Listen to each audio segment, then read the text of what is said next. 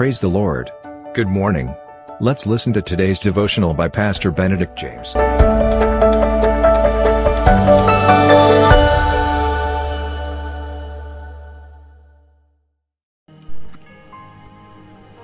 Greetings in the marvelous name of Jesus Christ. A very good morning to all of you. For devotion, it's from the book of Colossians, chapter 3, verses 1 and 2. If then you have been raised with Christ, seek the things that are above, where Christ is seated at the right hand of God. Set your mind on the things that are above.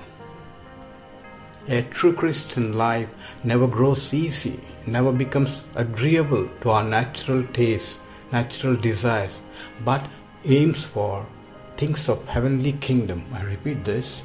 A true Christian life never grows easy, never becomes agreeable to our natural tastes, natural desires, but aims for things of heavenly kingdom or heavenly realm.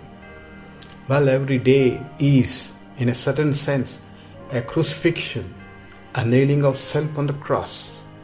But this very hardness is a means of grace.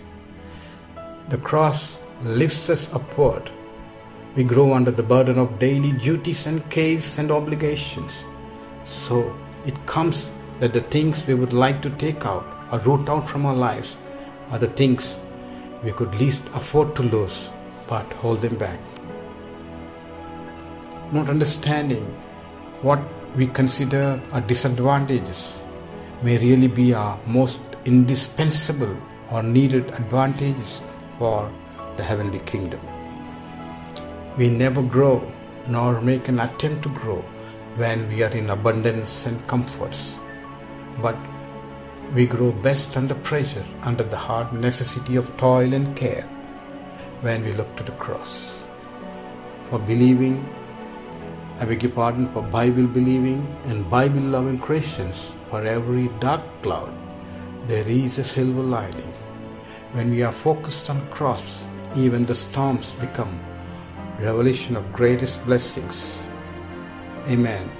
Let us pray. Thank you, Lord, for giving us yet another beautiful morning to come to you, to praise you, to glorify you.